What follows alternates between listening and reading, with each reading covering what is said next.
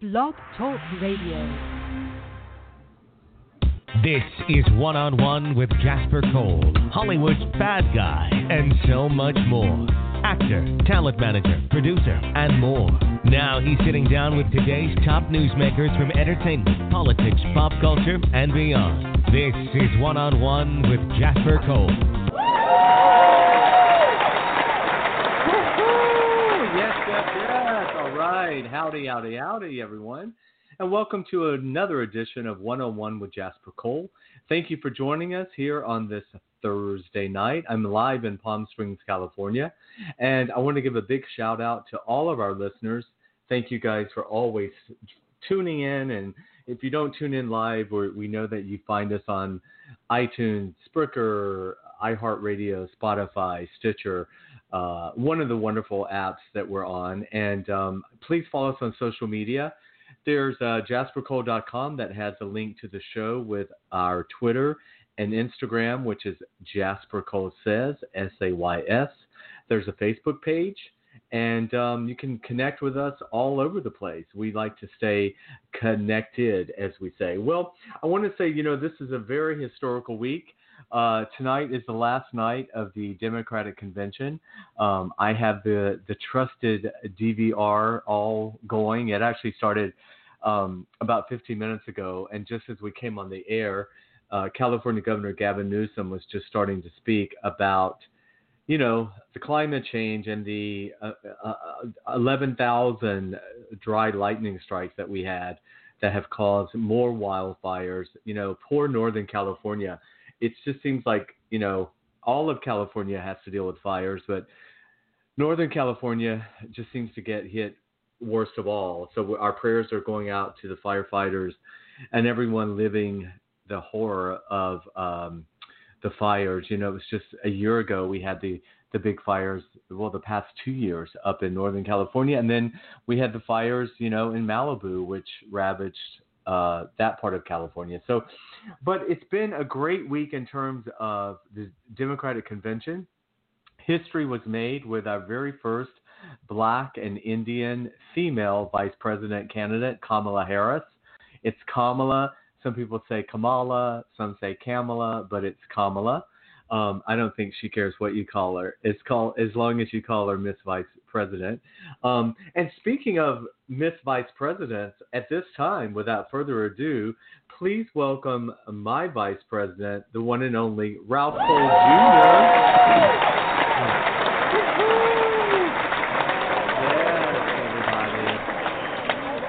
Here she is. 820, 20, 20. 820, 2020. So we have three 20s in a row today. I just thought I'd bring that up. August 20th, 2020. Hello, Jasper. Hello, planet Eartha. And Ralph, what does that mean? Anything at all? Is there any numerical value, or did you just can you make up something quickly? Uh, three 20s in a row means that anything bad in our society will be obliterated by night's end and it will be either you'll you'll spend sixty dollars or find sixty dollars uh, on the ground or credited to your credit card. Exactly, and eight is a good luck number, um, meaning various things, all positive. So yes, we're going to go with that. Let's let's use that for today. Well, eight inches can never really. Eight inches is good for anything, right? Eight That's inches, eight centimeters. Yeah, that's a good solid number and a good shoe size too. I'm eight and a half. Okay, What's your well, size? of course. Well, you're up uh, eight and a half as well. We're the same size. You know, well, we tend oh. to be above average in things. we, oh. we we did a joint we did a joint boomerang. Have we ever done a joint boomerang? That, that was great, and that was totally organic. I love that. Well, listen, the first thing I want to say is well, I was horrified as I was waiting in the virtual waiting room to see that Mm-hmm. classic Facebook is going away soon. I was about what? to log into face classic Facebook is going away soon. It says here we've made improvements to the new facebook.com and we're excited to have everyone experience the new look. Okay. whether so you whether you like it or not, not, goddamn right. There's no choice. It's just like we're we're changing. Get rid get get with it or get off. Yeah, exactly. But um, you know, uh, one thing I wanted to bring up that is just an observation during my first pan, my first and hopefully last pandemic, is seeing how technology. Oh, wait, you weren't you weren't here for the Spanish flu? No, oh, that I, was Cicely Ty- That was Jane Pittman. Sorry, yeah, go ahead. Yeah, uh, yeah, I missed out on that one. But um, you know, we always Uh, are seeing inventions and um, entrepreneurs, and but it's so visceral now seeing new inventions, new inventions being made to offset this virus. And Mhm. what I'm referring to today is I saw a commercial for or an ad for COVID. If this was on the news, COVID testing machines Uh-huh. where they they they're very robotic looking and they were scanning people's hands and then they were scanning the furniture and all the workplace area. It looked like some kind of ultraviolet light. But um i don't i don't think they're in use yet. They're still in the experimental stages. But the point being how look at how this new invention has just totally been created out of need, you know. And in my lifetime, yes, I've seen there have been lots of inventions since you and I have been alive, but it's interesting to watch a society now. We're really turning towards. I mean, you see how face masks started Mhm. just becoming so popular and, and, and grandmothers and aunts were starting to make a little money making these masks and what have you. And then I saw an ad on Instagram today for this. It was really cool looking. The only problem I had with it is that there was no mask directly covering your nose, but they're like Mm. eyeglasses. They're clear eyeglasses, and but it's they're it's all one piece, but it's eyeglasses and the face mask. So you put them on like eyeglasses, and boom, you're all covered up. So I don't know if that would prevent droplets from coming in, but it looked cool. And you know, here's a new innovative technological piece to combat the virus. Well, and like you said too, this the pandemic. We've it, if there's one thing now we've we've gotten so used to cleaning and washing our hands and wearing the mask. I think going forward after there's a vaccine for this, it's just going to make us all so much more aware. I mean, I'm certainly not going to fall back on the old habits. I, I'm not going to not wash my hands anymore. You know, I think it's going to keep Right. us healthier for everything, uh, stomach virus, uh, the flu everything. So in a way, it's you know reframing, putting uh, making lemonade out of lemons. I think we've learned to just be cleaner in general and just you know remember how we used to laugh at Michael Jackson for wearing the mask and in a lot Mhm. of Asian culture, you know, especially like in Hong Kong where the pollution is so bad, we you know, we've always seen um them wearing the mask and I'm thinking, nope, I I know for a fact that for, from from now to eternity, I will wear a mask anytime I fly. Period. Anytime I'm in a closed quarter, I'm wearing a mask, and this is long after there's a vaccine because No, I understand what you're saying. we now It's know that all germs come through our nose and mouth. Basically, Mhm. I mean it's it's Yeah. all about our hands and going putting our hands on our face and our and just watch. I was even watching uh the amazing Obama giving his brilliant speech two nights ago or last night, sorry. Um how many times he he just unconsciously touched his nose, touched Mhm. his face. You know, people we I think we just used to do it all the time without realizing, and now we it's like when I see it happen, it jar it, it's kind of jarring. You know, I know. God, you. Oh, I'm getting goose pimples listening to you. I was thinking the same thing. that like, happens a lot with me. Yeah, Right, getting goosepimples while you're speaking. Yeah. yeah. Uh, wait, it's just something I can't do anything about it. You know. wait until this new cast gets a load of you, and I do mean a load. Okay, yeah. a. Mm. But uh, you know, to your point, it's so funny because you know th- there's these stories going around about the effect, which masks are the most effective. And Mhm. today I I did the candle blowing out test. And if you can have a candle right in front of your mask, and you can if you can blow through the mask and the candle stays lit, then your mask is fine. If you can blow Right. out the candle, then the mask is not good. And those gaiters did not work even when No. they doubled up on the gaiters. And Mm-mm.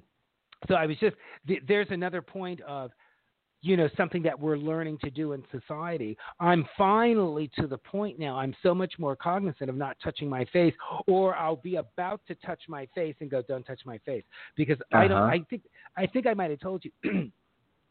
when I go out, because I only go out to the store so I'm always trying to let like at least five to ten days go by before I ever have to go out again.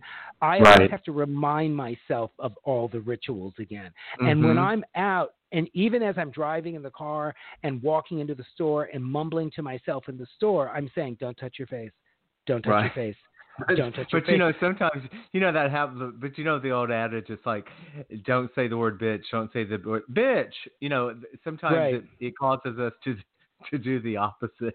So, So- like, and then all of a sudden, I'll just put the whole palm of my hand just right, on my whole you're, face you're go, just I'll rip off- completely like covering your your eye. And then the other thing we do is we rub our eyes a lot without realizing, you know, and that's Mm-hmm. Exactly. another.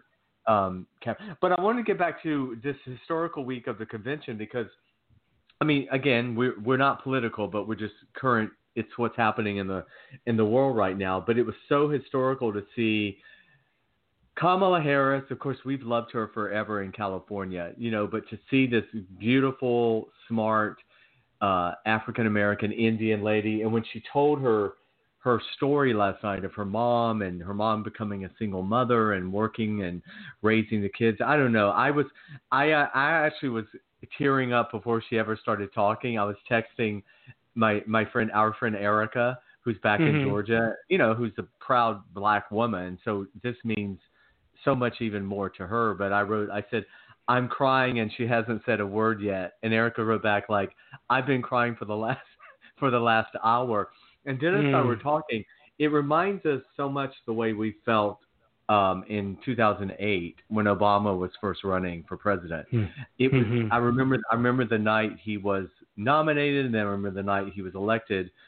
We just there was just such a sense of like pride and oh my God, we're we're doing so well and we're turning the corner and you know I, I'm hoping that um, I'm hoping seeing so many of the Republicans who've turned their backs on Trump will be sort of a, a, an idea of what other people are going to do on November come November 3rd. So just praying that you know that we we turn this corner and we right this ship. So I'm just excited. I mean, it's seeing this whole virtual convention. I actually, I'll be honest with you, a lot of people have been saying the same thing. I've enjoyed not having the loud crowds and the audience, just being able to actually hear, focus on the candidate, look at their eyes, really listen to them, not being distracted by all the screaming people.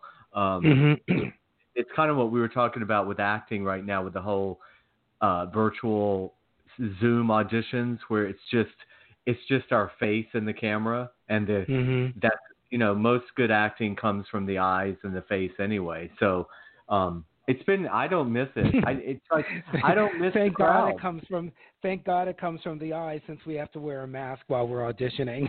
I know. Well, that's the one time we can take it off is during Right. the during the audition, like you know. But otherwise, it's like, I mean, I just got word today. You know, a good friend of mine, she's shooting a film, a movie, a lifetime TV movie, and they were 12 days in, and they had to shut down for three days because the gaffer tested positive on on the set. The thing I like about all this is hearing that they're on top of it. They're doing the testing. The moment someone was positive, they shut it down. You know, and uh, but she said it's very. It, as each day has gone on, it's gotten more stressful for her. Um, The Mhm. first few days, it was like, "Oh, I'm so happy to be back. This is not that bad." And then each day, it's gotten more stressful, more nerve wracking. Um, she feels like people are making mistakes. You know, Mm. people are, people are falling back into the old production traps. You know, of like, Mhm. hurry up, we got to go. You know, kind of kind Oh, of wow. um, not wanting to listen to the COVID compliance person. You know, Oh, which is another reason why you got to have really strong personalities who are in charge of these these uh, safety guidelines on the set, because otherwise oh, they'll get they'll get pushed around. And I'm telling you, you know, she was saying, telling all actors, we have to really be the ones to be like fuck you and fuck Oh. this. I'm Oh, not going to be, you know, you're not going to push me around, and I'm following the rules. So, God, I'm, you know what you know, this Go ahead. just reminded me of what it did, I, I'm cutting you off. uh, Um, it's something I sometimes do. Um, remember when? oh my god, oh my Oh, god. God, Don't even start. Don't Uh, start. because Go it- ahead. You know, we can't talk because you know that. I'll launch right. Yeah. yeah. Um, remember it, what you just said reminded me of when we were on the airplanes and there, it, I think it was after 9/11 and everybody was having to be all vigilant on the airplane and they're like, listen, if you see somebody suspect, God damn it, you fucking tackle them down. Tackled was like, to the what? ground. Yeah, I was like, damn. Can you imagine? You get on the airplane, you're getting all settled in, and it was like, Jasper, look, that bitch looks suspicious. Run up and jump on their back and tackle them down, and it was like, oh, sorry, sister. You know, it's just like, no, un- oh, unfortunately, I'm usually the one that looks suspicious and that they're tackling. They'd be tackling, So- you know, I'd be coming back from the galley, right? Going, what are you guys doing? No, this is my friend. No, he always looks like that. No, IMDb him. Okay, see, I mean, I can't tell you. I mean, I can't tell you how many times. I mean, I purposely after 9/11, I would try to be as clean shaven, you know, as clean cleaned up as I could because I right afterwards, every time Dennis and I would travel, not only would I get pulled aside like in the TSA line, then you know how you you get to the gate and you're you, you're boarding and then you'd have to go. I would get pulled aside again and have just my carry-on bag searched. And Dennis would be like, God damn, what did they think you were a terrorist? And I'm like, I guess so. So I've been, you know, oh my God, I was profiled. Who do I sue? God damn it! I'm. Pro- I, Oh, pardon me, I'm saying. GD a lot today, which is not really something I say very often. But um, that's so unlike me, being a Christian. You know, I, to take yeah, I'm, God's yeah, name in vain. Right, right. You know, well, anything goes now. And, you know, to your point, going back to what you were saying about Kamala and the Democratic convention and her announcement, you're right. It is a feeling of refreshment, a feeling of, as an expression I heard um, earlier, well, I won't use that expression, but there's a cleansing that we Mhm. feel is impending. And I think for what those redneck people that voted for him last time, the way they were feeling like, we need change, we need change, I think it's our turn this time to say, we need change, but we do it in such a positive, uplifting way. And as Sharon and as Sharon Stone said, if you have a woman in office, they're going to look after families a lot differently than someone who's not a female in the office of Well, and especially if you have a, a psychotic narcissist person who has no empathy, or you know, a, guy who has no empathy Mhm. for anybody like Trump. But I think you know, yeah, I agree. I think more women in general is better in the world. We need the nurturing. And we need, we need. I, I mean, I think most straight men will admit that women are smarter. I mean, they just Mhm. are. Sorry, that's just the way it is.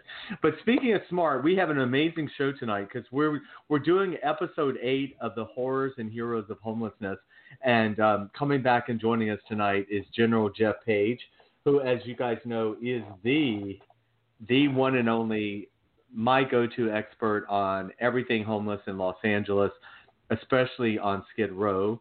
Um, but his knowledge expands beyond Skid Row because the same issues that are on Skid Row are happening in all major cities and you know small cities. And let's let's think about it Ralph.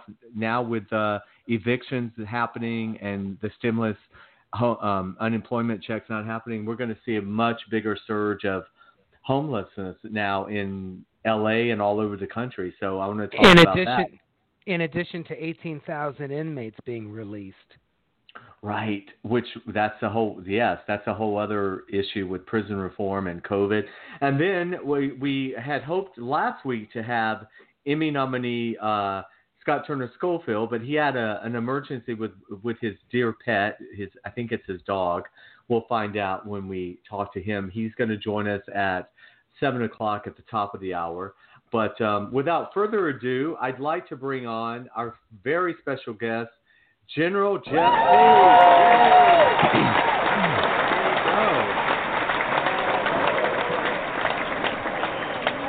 Hey, thanks for having me. Thanks for Hey, having me. Glad to be here. Welcome back. Hey How guys, how's it going? Oh, long overdue. Missing you guys. I know. Hey, Say J- hi to. This is Ralph, my co-host. I don't think you guys have Hey. met. Hey Jeff. Oh, hey, Ralph. Hey Jeff, I want to just say um, I have heard only terrific, uplifting things about you. So I want to Oh, thank wow. you for letting me be your guest today. I feel like I'm I'm your guest. So you know, feel free to ask me anything you'd like to know about me, But uh, Right. but but, but Ralph, I, too kind. I, um, appreciate it. I like your energy and I like your focus. So welcome. And and Thank you. uh, Thank you for having me. Ralph is a native uh, L.A. born and raised, and uh, as well. So he's you know he's familiar with the scene in L.A. and has watched the homeless crisis unfortunately grow over the years. But um, yeah, so so Jeff was last on in May, so it's been May June. We're going on you know three months, and when we first touched base in May, you know the pandemic was a few months in, and at that time we didn't really know what was going to happen or how much longer it was going to continue. So give us an update. I mean, have has anything gotten better? I guess is the first question. Well, you know that's actually hard to say.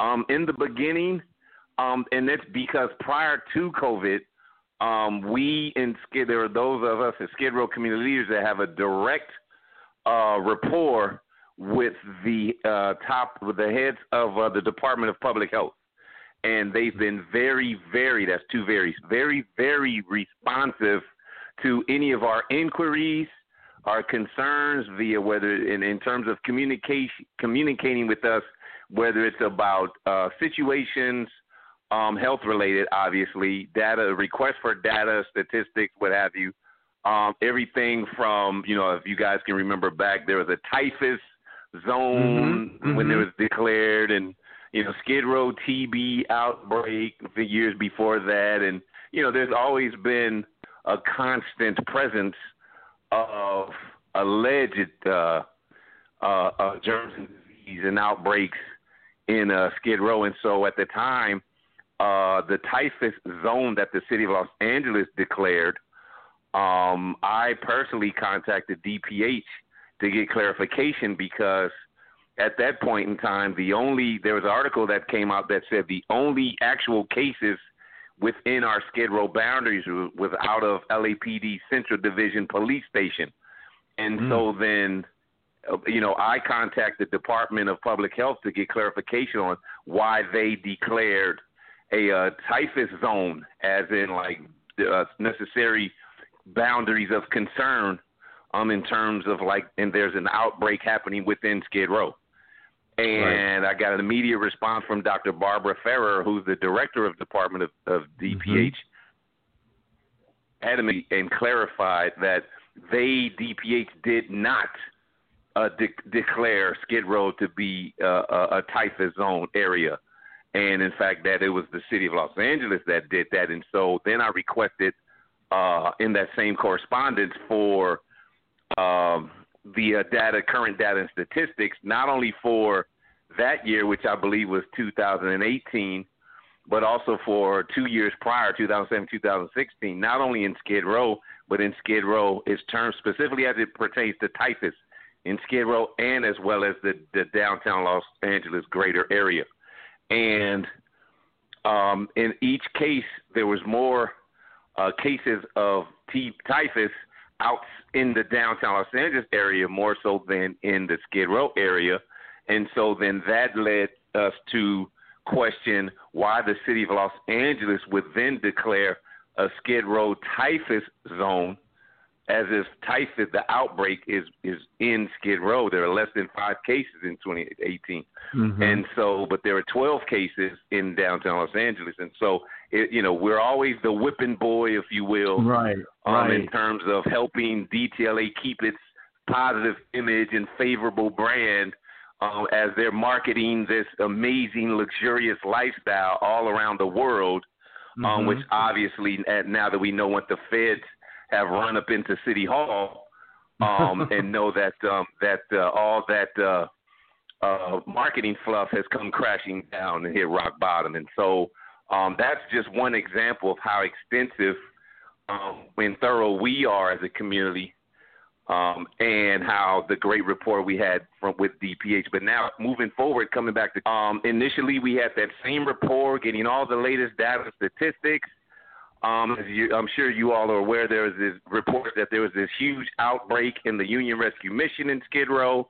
Mm-hmm. Um, around 100 people. At first, it started off. It was one employee was infected, um, and then less than five. There were five or six cases of of, of guests uh, being infected, and so then it went to that first employee died, and then there were 43 cases uh, that uh, contracted COVID, and then it exploded, and then it went to around 100 people that were infected, and three people died, and then so we came out and publicly asked for the head of the uh, executive director of the Union Rescue Mission, uh, Reverend Andy Bales, said he's got to go because this is improper leadership, failed leadership. People are dying on his watch, and instead of evacuate, completely evacuating the building and completely disinfecting the entire building, they said they're just going to move some tables and chairs around and keep people in there and try to combat uh, COVID as best as they could. And so that was totally unacceptable, especially when death had already occurred and more Mhm. people are, are, are um, becoming infected, and it didn't seem like there was anything un- under control. And those are our fellow Skid Row residents, and so we were very, very upset about that. And after that, we've been frozen out in terms of any real time information. Um, we knew at that time we had gone on the county's website for all the latest COVID updates, and we had real time information specifically that we requested from them. And then when we looked on the website, even the updated information that they provided to us separately wasn't even on the updated information. So we knew the information on the website, even though the date and the time says last updated was real time, the actual information itself was not up, updated in real time. So, you know, ever since then, we've pretty much just taken it for granted that uh, we're we're left for dead. Um, there's there's there's a lack of uh, true communication with us, with the uh, boots on the ground uh, on Skid Row. So we have no idea um, um, what current COVID numbers to trust and what to go by. So what we do is we go out in the street, out in the community, and walk around. And so in the beginning, there was uh, the uh, the city of Los Angeles and the county of Los Angeles were slow to issue uh, face masks. And Mhm. so um, then until it finally became a requirement that you couldn't go into a store unless you had a face mask on, and then all of a sudden uh, there was an adequate number of, of uh, face masks throughout Skid Row.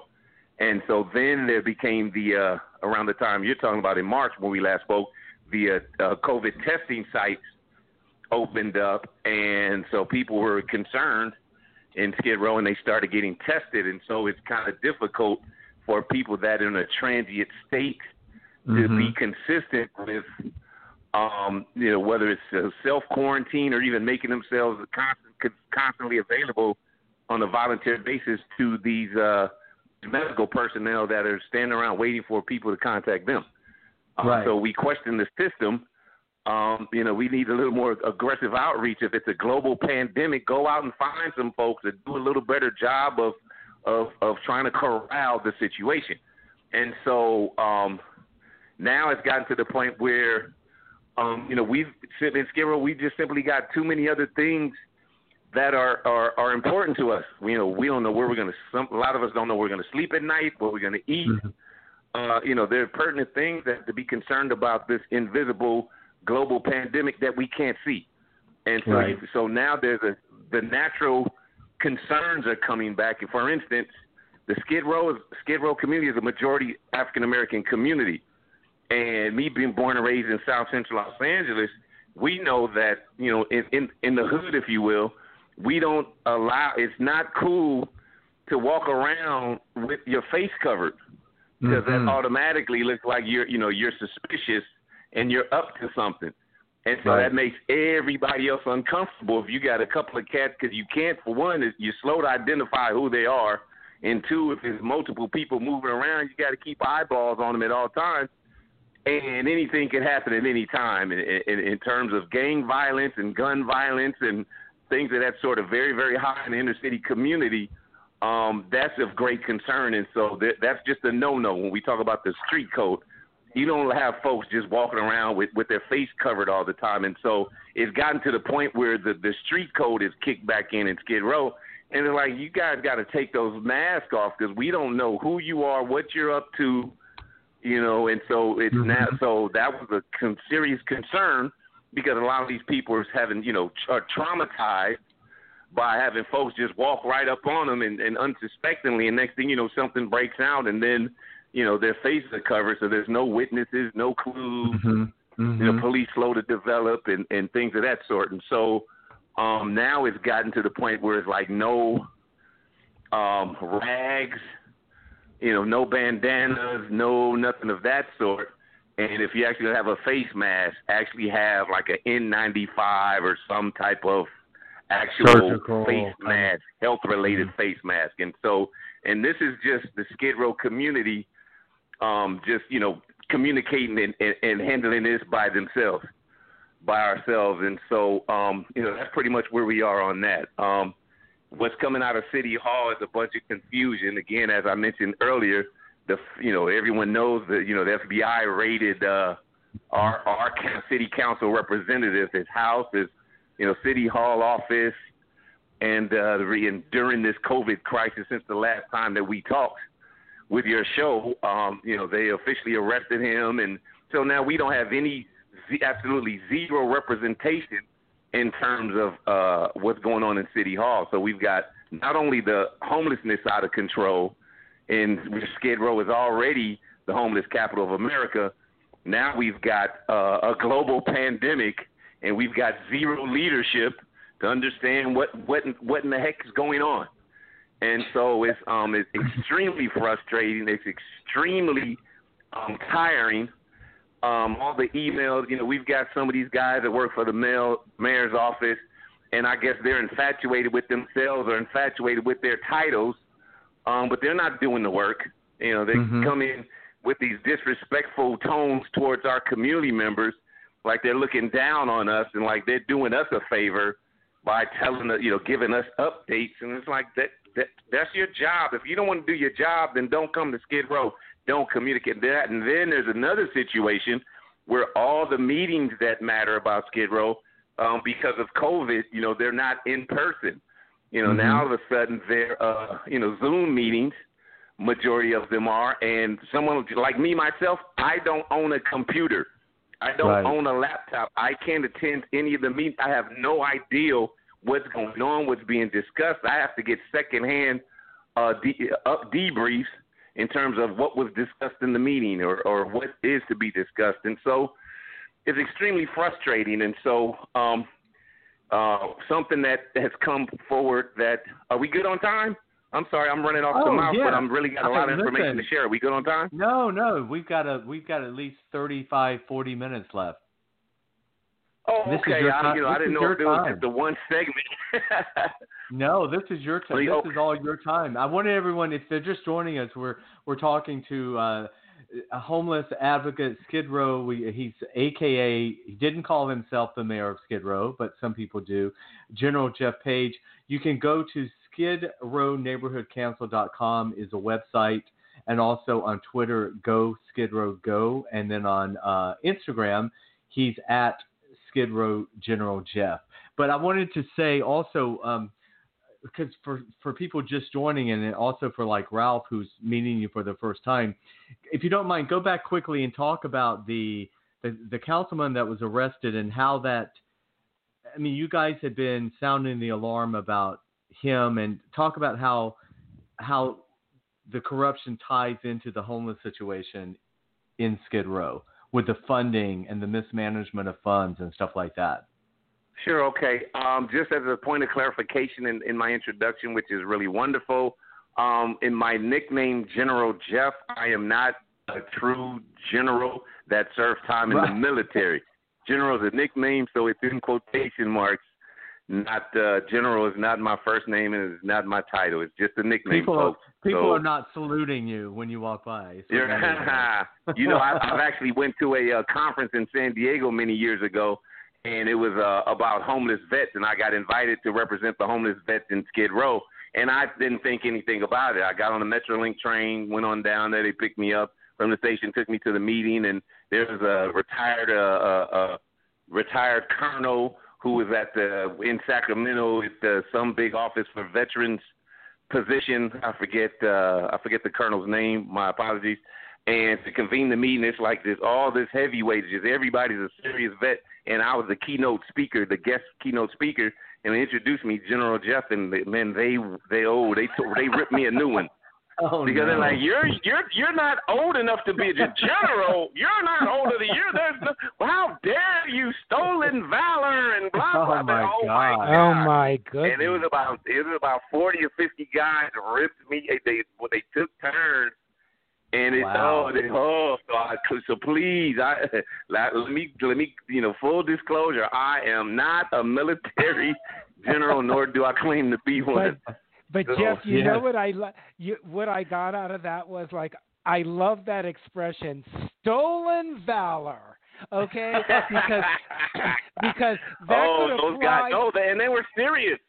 They, you know, Oh, some yeah. of those cats jumped out of their chairs like uh, pounding the podium, like, "How Oh, dare yeah. you?" You know, I lost friends on the front lines, and that we- we're sick of it. We got one in our midst. Let's get him. It turned into a witch Oh, hunt. The my lynch Oh my Uh-oh. God! You were like, "Bitch, sit the fuck down." It's a nickname, okay?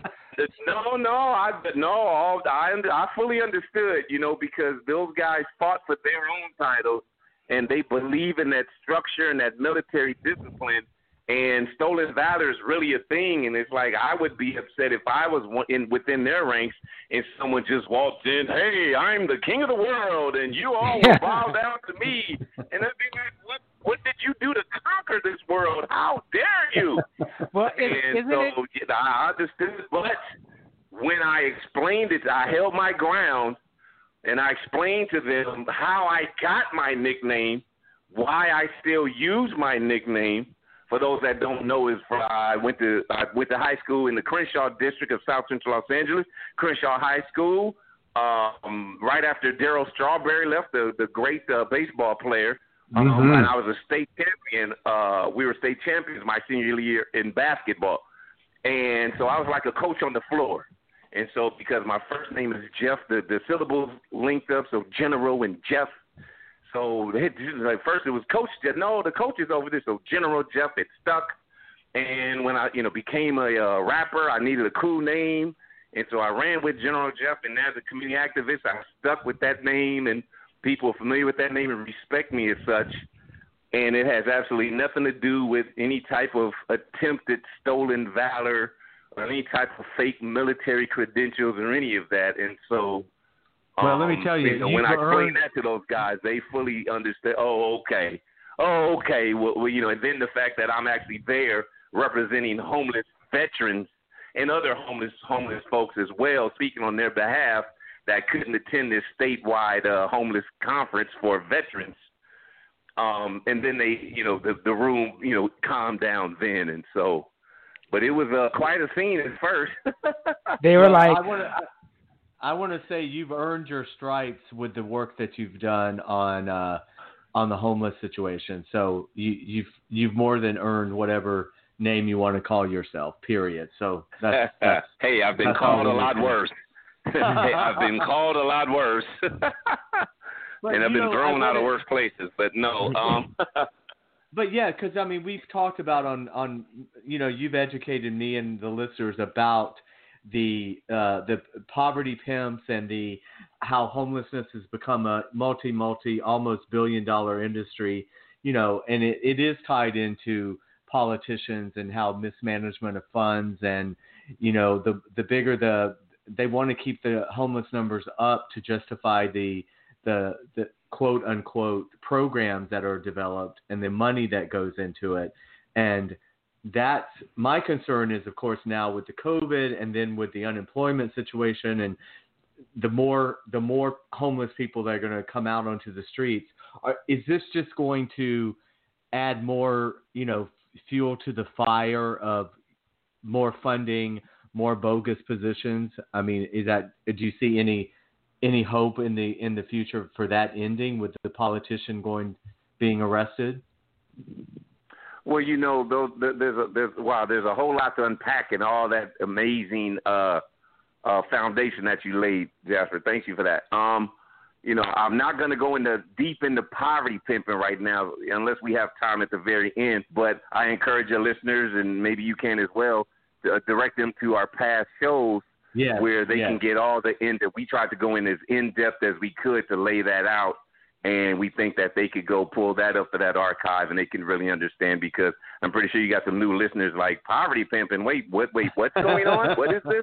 So, Right, right. you know, I, yeah, I, I don't everyone, want to come on everyone your show. check it out. Yeah, for sure. Yeah, I don't want to come on your show and just keep repeating the same information because while there are those that are new, there are those that are consistently listening and they're like waiting for the new information. Yeah, yeah, Right. we heard that Yeah. already. What come on with the new stuff.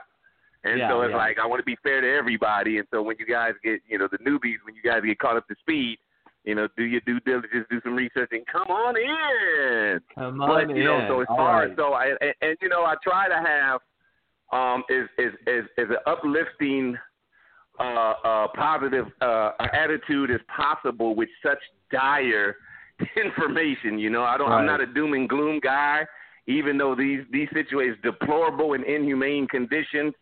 Um, you know, it's not even it's it's it's not even mismanagement of funds, it's blatant thievery and we're talking Right. about our our our our, uh, our elected officials on local, state, and federal level. Um, I want to correct you, Jasper. It's not almost a, a, a, a multi-billion-dollar industry. It is homelessness It- in America is. a multi-billion-dollar industry. Mm. It's not, you know, it's poverty pimping, it's industry, and in or- so there are a lot of jobs at these nonprofit organizations that are created uh, at the, because of the, the very existence of homelessness, and because it exists, then they justify by allocating funding to take care of that, and then the funding gets eaten up in the jobs. And then in Right. Skid Row specifically, you've got the CEOs and executive directors um, earning allegedly earning uh, paychecks as high as two and three hundred thousand dollars annually.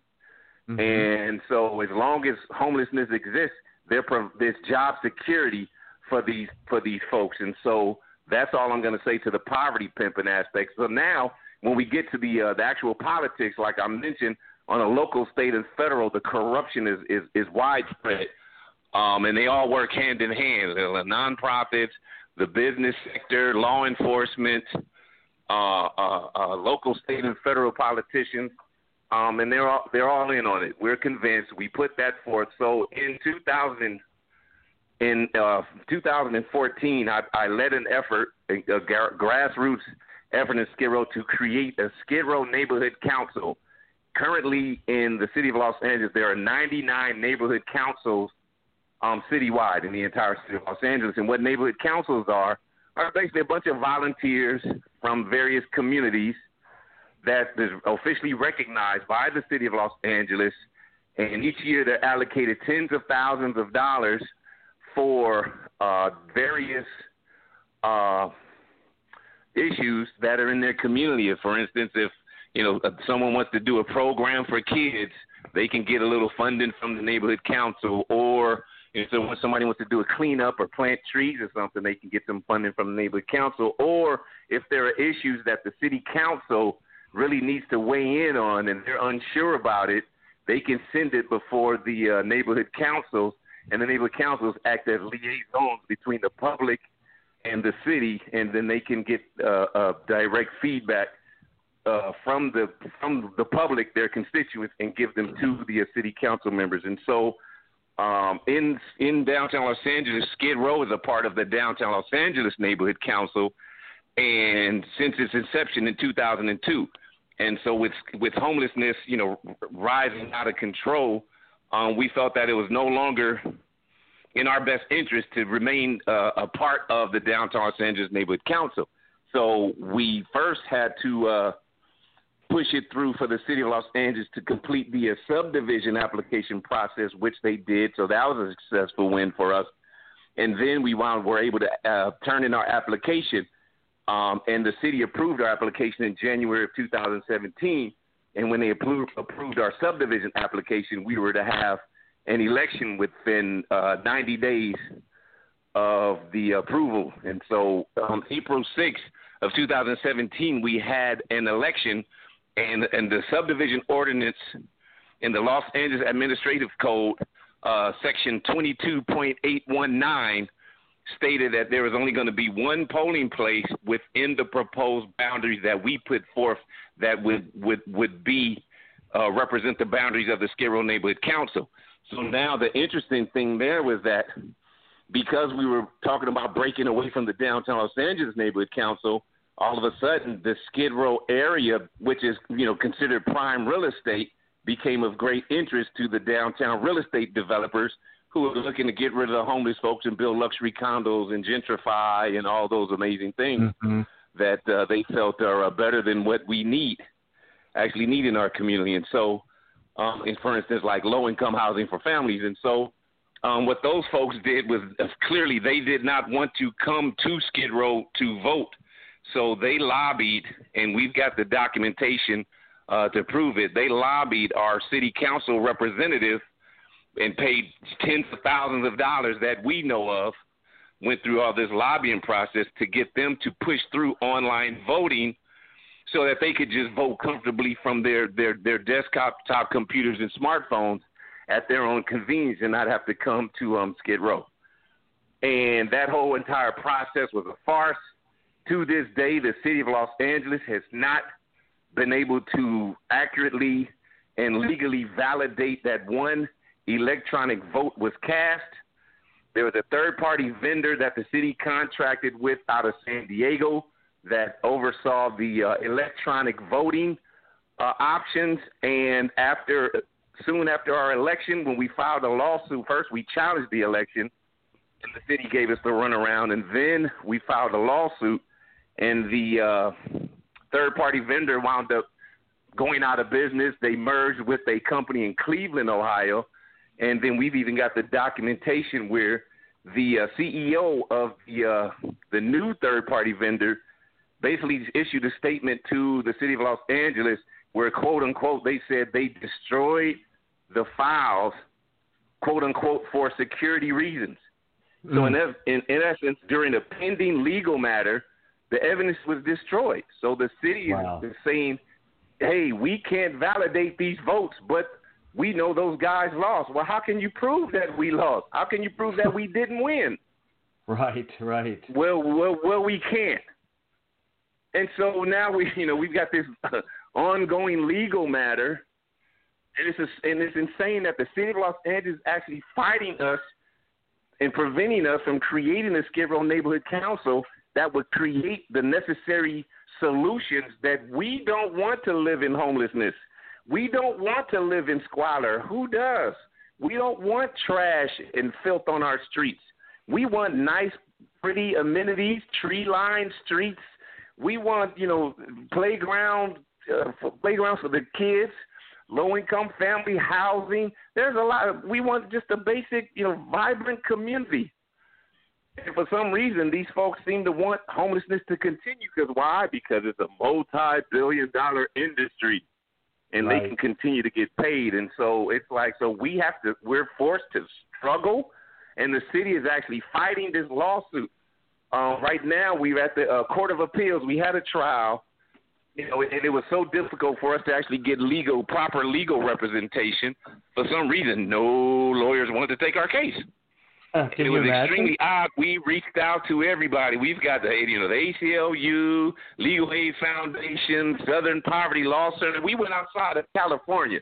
We touched you, Johnnie Cochran's office.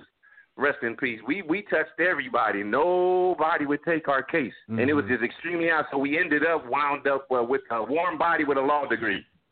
Okay, we were able to get the paperwork through. We got it. Oh, whew, thank you so much. I mean, we got to, you know, you got to go with what we what you can get and uh, of course pro bono, of course. So that that scared a lot of folks, uh, a lot of legal folks off. We we don't have that million dollar retainer budget. We don't have that. We're scared. Right. So, you know, I mean, it's just frustrating. And so, um, you know, we wound up having, let's just say, we had a poor presentation at trial. Mm-hmm. And the trial didn't go in our favor. That was this February in 2020 and so now we're we're in the process of appeals, and then COVID hits, so no uh, court cases are happening right now, and so there's still a lot of paperwork and formalities in terms of uh, getting uh, court transcripts and copies and all of that kind of stuff. And so the fact that we don't have currently have legal representation, I cannot actually legally represent the Skid Row Neighborhood Council Formation Committee, even though I'm the chair and I led and I represented our formation committee in the trial. They're like, you, I can only represent myself as an individual, and only a lawyer can represent the formation committee. So there's a lot of legal wrangling going on. You know, we got COVID, homelessness, we got all this other stuff going on, and we're fighting in the court of law. And the city of LA is not budging. And so while all of that's going on, you know, the federal government is running up in City Hall saying that, you know, hey, they're arresting guys left and right because of corruption. And then during our trial, when we put our briefs together and our evidence together, we had strong evidence that says, hey, the city of Los Angeles has been corrupt, specifically in terms of Skid Row and downtown Los Angeles for years. And here's our exhibits. And so we have on our website, skidrowneighborhoodcouncil.com. That's skidrowneighborhoodcouncil.com. And there's a document in there. Uh, if you click on the menu, it's called Addendum A.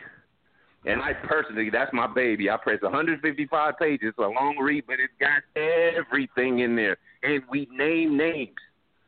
We name Wow. names, and they go high up to the higher ups at uh, City Hall. Hey, we're not scared. We this is what the proof and what the evidence says, and we lay it out for any and all to see.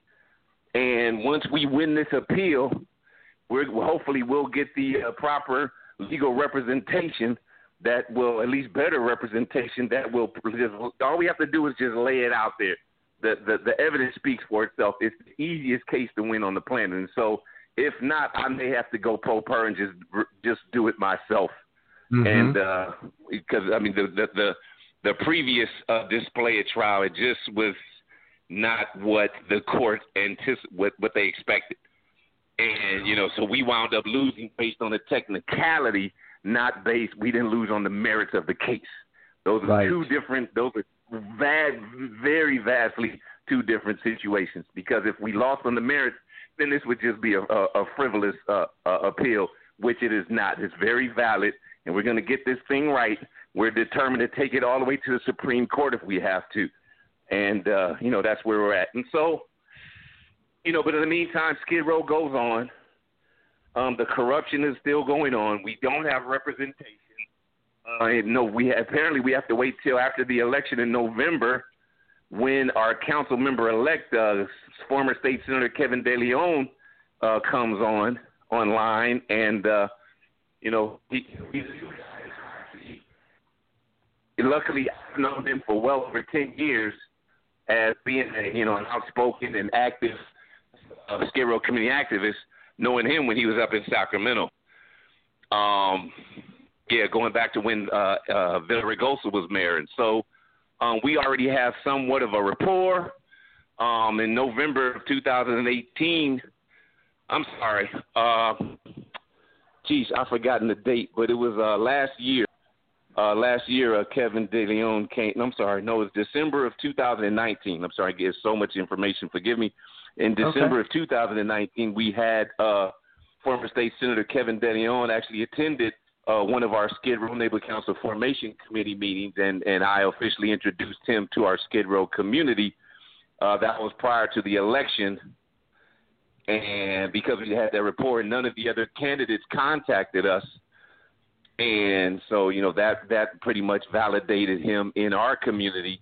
And shortly Mhm. after that, the downtown community endorsed him, and then he was well on his way. And so it was our Skid Row leadership saying, "Hey, this is you know this is the, you know the strongest candidate. This the the guy that we anticipate will be the new guy to come in and going to do amazing things." And so, um, you know, we, we can't wait to see what he has rolled up in his sleeves. How how we doing on time, guys? We're good. I wanted. We got about six minutes. I wanted to just, if I could, quickly, right here in Palm Springs, where I live, uh, Jeff. You know, the homeless situation has grown, of course, over the last 15 years, and they have just. The city council was was given a three million dollar grant. I'm putting in quotation marks um, to build permanent. Uh, they're taking a, a hotel that's not open anymore here in North Palm Springs they are allegedly saying they're going to put um, permanent homeless housing with a restaurant and with facilities for training and all kinds of stuff that they want to uh, open. I've got some people listening today on the show because I told them I was going to bring this up to you. Um, it's not it's not the not on my backyard kind of issue. The concern is that Palm Springs is right at the beginning of creating homelessness as a multi-million dollar business. And so I guess my question is uh, is there anything like looking back now when when something's about to start and here we go you know we see the funding now we've got the city council there's already been mentioning that there were some secret meetings that happened before they allowed any businesses or residents to know what was really happening and where the money was coming from and there's already been like five committees you know developed by the city and i guess my question is what, is there anything the citizens, the residents can do now in a small town of 25,000 to 50,000 people like Palm Springs to to start voicing their concerns so we don't let this become, you know, a a corrupt politician ran like we of course want the best for the homeless. We want this to be a great permanent housing situation, but there's everything in our bones are telling us something about it is suspect and that it's just to get more money for the politician. Wow, thank you. I'm honored that I would be uh, asked for uh, for my uh, insight. Um, I, I, want to get to this quickly because I also have a couple other uh, uh, things I want to speak about, um, and, and, we, we're short on time. Um, you know, for example, here in Los Angeles, uh, we just recently and across and across the nation actually uh, you know, uh, I have allies over at Black Lives Matter, um, specifically Black Lives Matter LA, who led the push to de- quote hashtag defund the police. And one of the main, and even prior to that, uh, folks at Black Lives Matter started uh, with the Los Angeles Sheriff's Department civilian over created a civilian oversight board.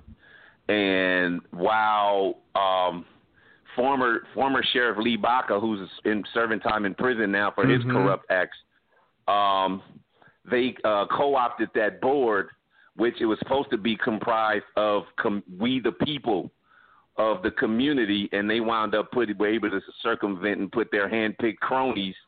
And but anyway, but we still put pressure on them, and we're able to get uh, uh, uh, oversight attached to uh, the sheriff's department. Uh, it, it wasn't the same with Los Angeles Police Department because they have the Los Los Angeles Police Commission, who is supposed right. to, to represent we the people, but that's also been co-opted. And so, my strong advice, and, and just understanding today's society, homelessness is going to happen. There is mm-hmm. no way to stop homelessness from happening. So, what we the people can do is attach strong oversight okay. uh, to whatever body, governing body, whether it be the city council or homelessness committee, whatever the city of, of Palm Springs wants to create in terms of this new housing development. Because if it's if this they're starting with one, it may be a pilot project, and if yes. it is, then if this goes successful, there's going to be more in the pipeline.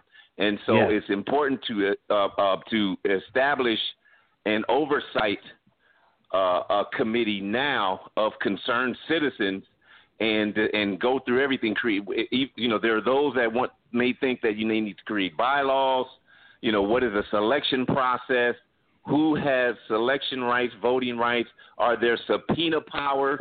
Because that was something that we had to fight for with the uh, LA County Sheriff Department. Because if officers, if the sheriff deputies are, you know, uh, uh, uh, bullying our community, um, we should have we wanted subpoena power so that we could be able to call them in to a meeting and they would actually have to show up and you know like and and and basically have a trial before we the people and give a, a official a position in terms of what happened out in, in terms of there was any uh, malicious acts or alleged malicious acts out in the community and so uh, not an oversight committee with subpoena power in terms okay. of uh, um, um, in terms of having access to internal documentation in regards to funding and any and all decision making. And so, and also if there's opportunity, if they have a homelessness committee, to get members on their committees and and and find what does again what does that process selection process look like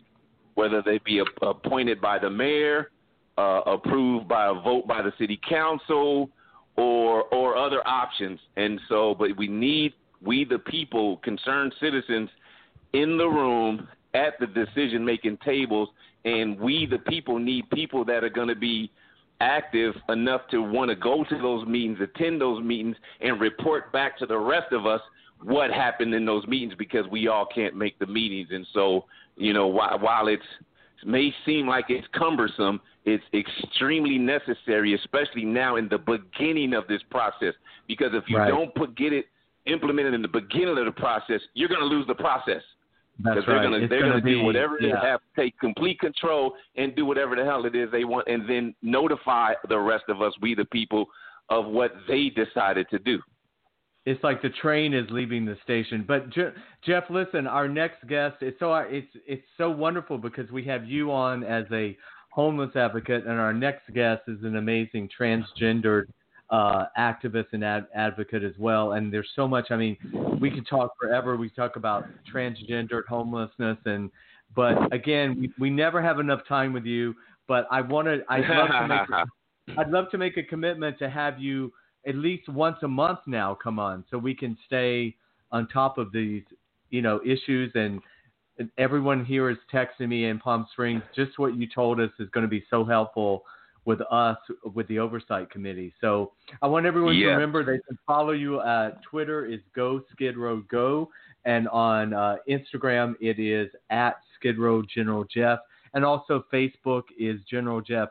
Buddy, thank you so much as always.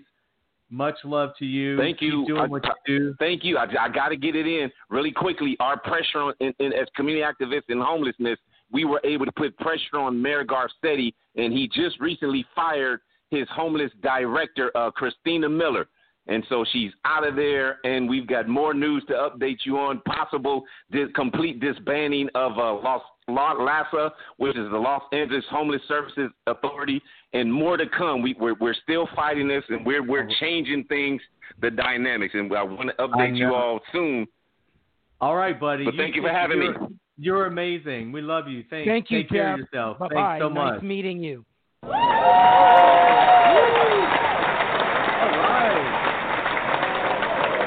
Wow. I'm telling you, Ralph, Jeff is just like a ball of energy, and he knows his stuff. I mean, yeah, he is very passionate about it, as he needs to be. So it's very refreshing to see that the homeless community has somebody like him. Just like he's saying, you guys need an oversight committee. He's a great. He's a one-person oversight committee. Well, which is true, and I'm so glad to get that uh, information. But we are we're going to take a, a, a, right turn, but it's really you know what? It's staying in the vein of advocacy. Um, our next guest, as you we've talked about, Ralph and I are huge fans of his work. He's an Emmy-nominated actor as I mentioned earlier, he's a professional transgender advocate. Um, you, currently, you can see him on the Emmy nominated series Studio City. I first fell in love with him on The Bold and Beautiful, and we're so happy to welcome Scott Turner Schofield. All right.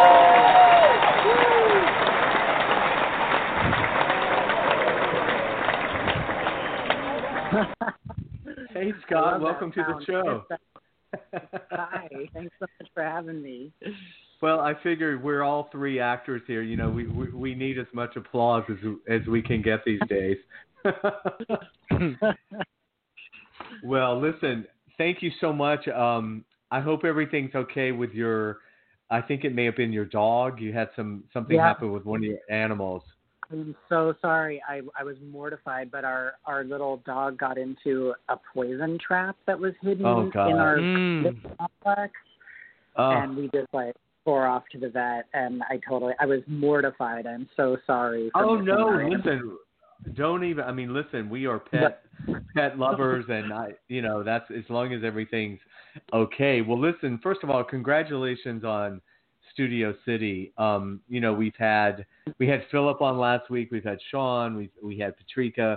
we're just we're big fans of the show. Um, we're big fans Thank of your you. work as as well. And I mean, again, I you know I voted for you for for the Emmy for the ISA.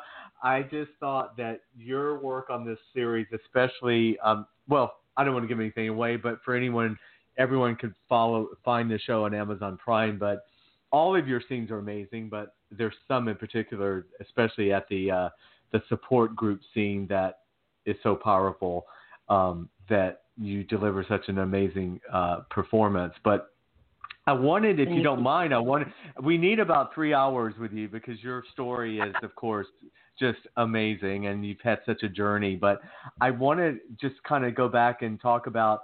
Um, were you uh, was acting always something that you that you were drawn to as a kid? Was that something you wanted to do early on in life? It really was. You know, I was one of those kids who would block the television performing for my parents. You know, I've always Like, been sit down, yeah.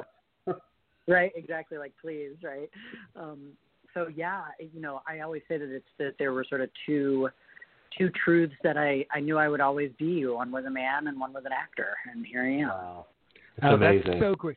Scott, I wanted to introduce myself. My name is Ralph. I am a big fan of yours from Studio City. Um, just to echo what Jasper said, your work in that is very exceptional. And when I, Aw. you're welcome. When I got to meet Sean on the on our show, when I watched the scene, the uh, support group scene, I wondered if it was scripted, ad libbed, if you had contributed, and Sean said, "Oh no, honey, Scott, we that's out of Scott's mouth," and it was so nice to just. And and I know that you guys are all very collaborative. It was such a moving scene for me, and you know, I just wanted to say to you that I very much respect what you do, and you're fun to watch. Aw, Ralph, thank you. I really appreciate that. It's it's a real honor to hear that coming back from, you know, my professional community. So thank you. Well, yeah. I mean, as Jasper said, like, how, did did you know from the beginning? I, like you, I had some very definitive truths at the beginning, and this is why I was so excited to talk to you. I used to watch Father Knows Best, and I cried during Father Knows Best when Kitten the people didn't show up for her birthday party. So Aw. that's how, like that's how sensitive I was to things, and I and I too always felt I will be in show business, and the rest is history. That's amazing, right? Oh, isn't that funny how that works? It's happened a few times too. Like, I'll get like a real, like, I would watch actors on shows and movies and have like a real, uh, just like feeling about them, and then Mhm. now I'm here and I'm like meeting them and and we're like doing stuff together, and that, I'm like, oh, you know, that is so strange, and it's the weirdest little things like. um Alley Mills, the woman who played the mother on uh, The Wonder Years, which was a really Mhm. big show for me for me growing up. First person I met when I walked onto the Bold and Beautiful stage, and she was so welcoming. And it was Mm. one of those, like, you know, I was just like, "What is happening? This is so amazing! I can't believe kn- I'm like sitting here talking to her." And you know, you always think because she played the mom, so you think, "Oh, I just loved her because she played the mom," you know, Right. and like played it so well that I loved her. But it was like I'm starting to find sort of very systematically actors that I feel really attracted to through the through the screen are coming into my life. And Oh it's like, God, it's Cool. I just I have goose pimples listening to you, Scott. Well, I wanted I- to I tell mean, you. You too. It's wild. I wanted to Wait, tell you did you that say? I. I'm sorry. Wait, Scott, what did you say when I said I had goose pimples? Oh, I said me too. Yeah, I mean, it, Oh. it, it, it gives me chills, you know, when it happens. Um, I wanted to tell you I saw a wonderful interview with you and your mom on um, on YouTube, and so it was it, it's where you you got you were asking your mom questions and she answered, and in her wonderful English accent. Um, I'm I, can only I can assume from watching that when you were talking about being a kid and knowing that you you had these two different truths, it seems to me you had a, an amazing supportive family around you. Um, when you were growing up. Not, nurturing not only your creative, but when at what point did you begin to talk about?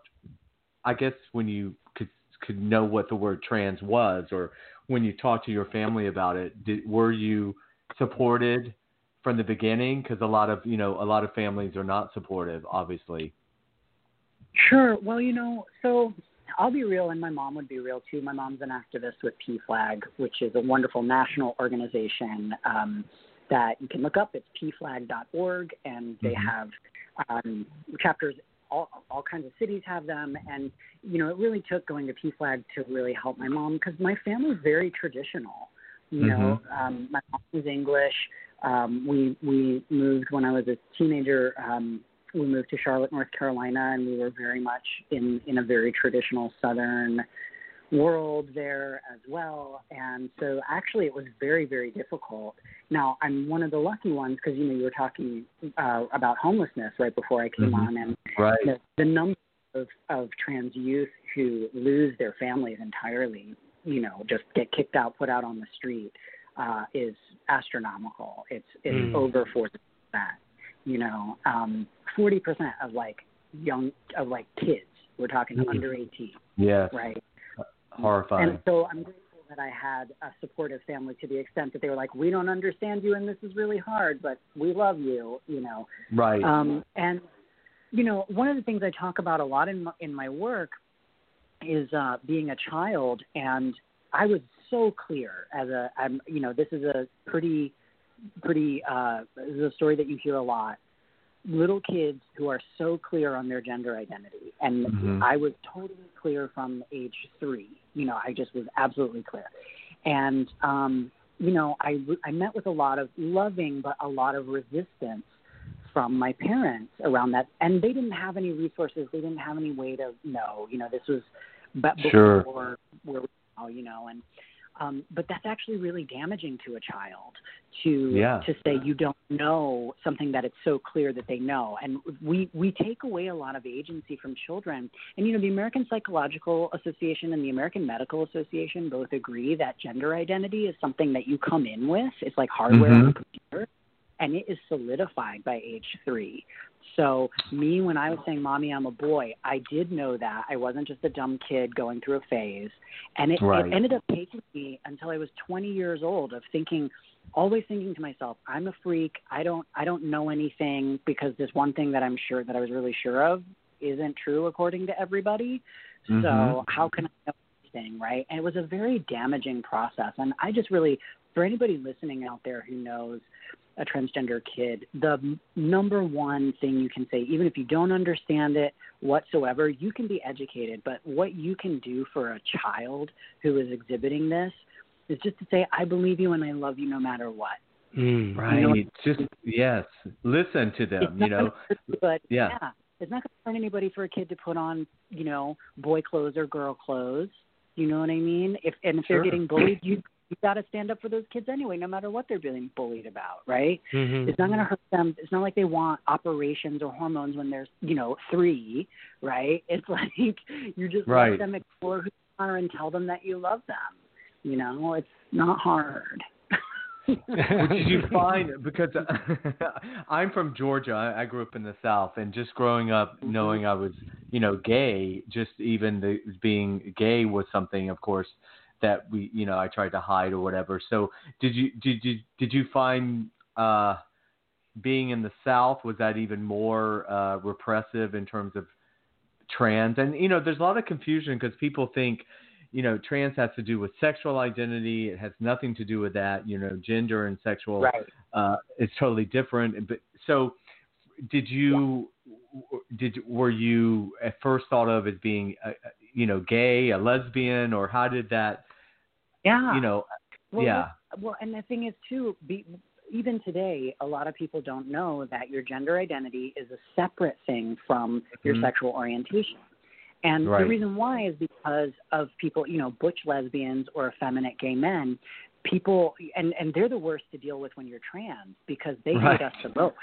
Right. Because they've been taught because of their gender forever, and they think we're making uh-huh. it harder on that. So right. bad, right? It's really no. Um, right? But they're not. They're actually separate content. You know, that just happens to be it's a uh, you know a feminine guy who happens to be Mhm. gay, but those are separate things, right? Mhm. And so yeah, I didn't know that either. And I'm a fish in water, right? Like how could I know if it's not Right. like you learn this in health class, right? Um Right. and so yeah, for a while I thought, "Oh, I must be a lesbian." You know, because I I you know, I knew I liked girls, for instance, and I was like, okay, I'm a, I'm a girl apparently because I was assigned female at birth, and I like girls, so that means I'm a lesbian. But then I was like, but do all lesbians just want to be men? Right. And as I got to know more lesbians, it was like, no, in fact, it is the opposite. And Opposite, when I first, right. I first, it, they, and when I first transitioned, I was in a lesbian relationship. I was in a relationship with a lesbian who didn't want to be with me because she said, "I don't want to be with a man. I'm a lesbian." right? Mhm. Right, right. Okay, that makes sense. Right. There's so many things that you open up for me, Scott. Um, I'm a gay man, but still I have questions, and it's just nice to hear your outlook. Since I knew you were going to be our guest, you're one of the first people. Well, I think you're the first trans actor I can ask this question to, which is when you were growing up after three years old, were you a tomboy? I was, yeah. I mean, I would meet people and tell them my name was Scott. Like Oh, I, I love knew it. I love it. And and it was always really embarrassing because then you know we moved around a lot actually and so i would meet kids and tell them my name was scott and then eventually they would come home and meet my mom and she would say no that's not scott and she would tell them my girl name you know Mhm. and it was just like oh you know Uh, so yeah it was and it was always this real tension that was um it, it was it, you know unfortunately it was very damaging and and part of why I am an advocate and why I'm so outspoken is because I don't want anybody else to have to go through Right. Right. right. you know what I mean if, if I can save somebody that trouble it's worth it Well, that's why I wanted to ask you. I mean, I keep getting goose pimples. Jasper knows how passionate I was to meet you because I asked about you being a tomboy because I was a sissy. And it was Mm. horrible growing up, Mm. being a sissy and trying to hide that from my parents and still try to seem what masculine is supposed to be. And, you know, and Jasper, just going back to Jeff's interview when he said Crenshaw High School, because Crenshaw High is the high school I was supposed to go to. That's in my Right. district. And but my parents t- put me into Beverly Hills High School, Scott. But on Saturday mornings, I used to have to go to Crenshaw High School to play fl- to play flag football, and I was literally nauseous having to get ready and go to because it was like I always told my mother, "Don't come," because my father would take me. Don't come. And and now you know what, Jasper? I've always wanted to ask her, but now it's too late because of the dementia. To go, did you come and watch anyway? Because if I was the mother, I would have done that to see my son play this touch football because I was horrible at it. I was the Uh-huh. center, so at least I got to hike the ball back. But even that, Scott, can we just stop for one second? Okay. Here I am, the effeminate boy. Here you are, the masculine girl. We're both on the flag football team together now. My position is center, and you're quarterback. So, what is that position? My feet spread. I bend over. I put a ball between my thighs. You're right behind my butt. You catch that ball from between my thighs and then hurl it to somebody. Okay? things I've ever heard. Wow. This is this has become a whole other a whole other video now. Right This is Right. But well, here's the thing, Rob, like, like, so you're not trans, right? Like, you No. don't identify as trans, right? Yeah. And this is the thing, like, you had to, you had to go to football. Like, isn't it a shame that when you were a kid, you couldn't have, as a little boy who was the little femi boy, right? And I love the little femi boys. Our nephew is a little femi boy. He's in musical theater camp right now. He's amazing. And we don't know. Is he? We don't know. We have no idea. He's. Def- I don't think Right. he's trans at all. He doesn't have any, you know, any of that. But like we he could be gay or he could just be like a fabulous little artist sweetheart. There's so many options. Scott, thank you. I was the musical theater kid. My father and I were doing Gypsy. I did all the Ethel Merman parts. He did all the secondary roles. And Flower Drum Song, honey. Don't bring up any one of those musicals. I will perform it all for you. So, I, well, and I'm so glad you got that because there were so many boys like you who didn't, who had to do, who not even had to do flag football, but had to get their asses kicked. Excuse me. Mhm. You know, Mhm. doing intense, being masculine to be loved. To Oh, my God. liked. and How just to be accepted or just to blend in just to not Right. not even to want to be popular just let me blend in on the bus don't anybody say shit to me let me so just come and sit safe from violence. Yeah Yes. safe from You yeah oh god scott oh that's why jasper said we could talk to you for three hours i can't wait until one day when we can meet in person because first of all it would be lovely to act with you but just to talk about all these different things because th- it's like there's it's so complex and I didn't realize it was so complex. Like when you just asked me now if I'm trans. No, I'm not trans. Well, a viewer could be listening going, well, how come he's not trans? It's the way our makeup is. Like you the way you were, three- it's the way you were born. it's just yeah, the way we're hardwired. It's like Well, I'm and told. Jasper, you're like Jasper's like the most masculine dude on the planet, right? Like, Right. Well, yeah, well, uh, well, uh, thank you. I mean, I mean, I, I kind of look that way, but you know, uh, but you're right. No, I was going to make that point. It's like within our LGBTQ UL MP. No, I'm kidding. With within our community, you know, there's there's there's got to be room for all the diversity of all of us, right? I mean, you know, it's it, it, we have to all sort of support. There's masculine gay guys. There's butch lesbians, but you know, we all know the very effeminate. Like I had a really effeminate uh, straight uncle, and he's not gay. He just, even though everyone wanted to make him gay, he's like know. Oh, not oh not gay at all. And so I, I think Yeah. what's happening, thankfully, is we're trying little baby steps in our world of, you know, sometimes prejudice within our own subculture can be the worst, right? So we're we're just trying to make space that everybody can be diverse within a minority, I guess.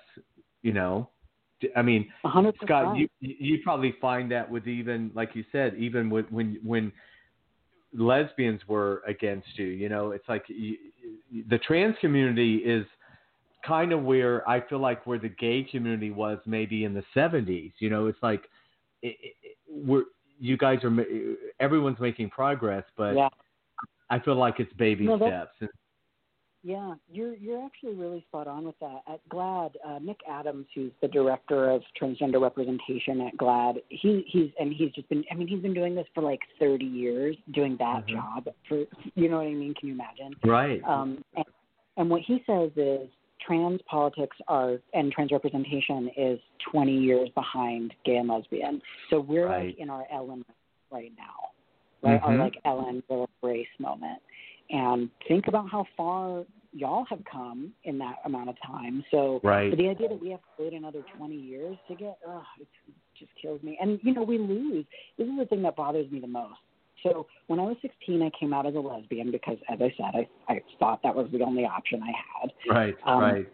It took me until I was 20 to understand that gender identity and sexual orientation are separate things Mhm. and that I'm actually kind of more of a sort of straight guy, right? But we'll talk about that more in a minute.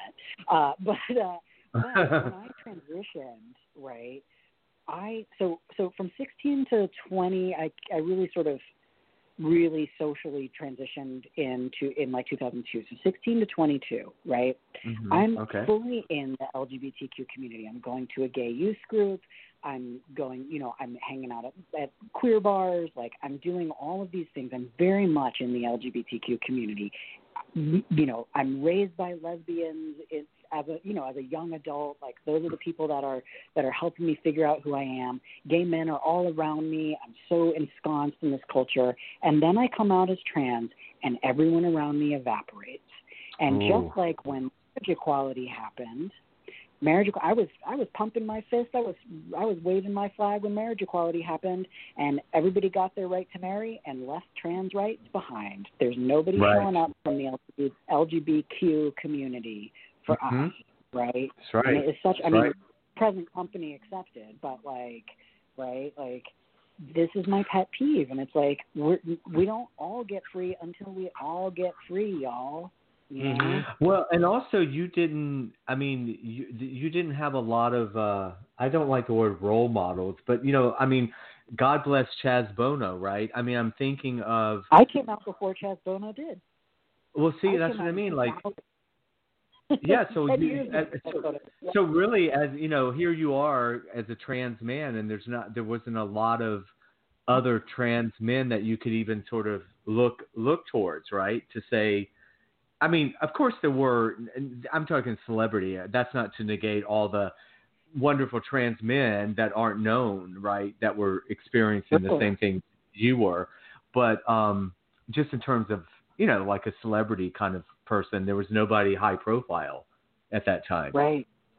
Right, and we have 1999. We get "Boys Don't Cry," starring Hilary Swank, who is a cisgender woman, Mhm. uh, and she did a great acting job. Like as an actor, I can appreciate the beautiful job that she did. And right, there was not a trans person.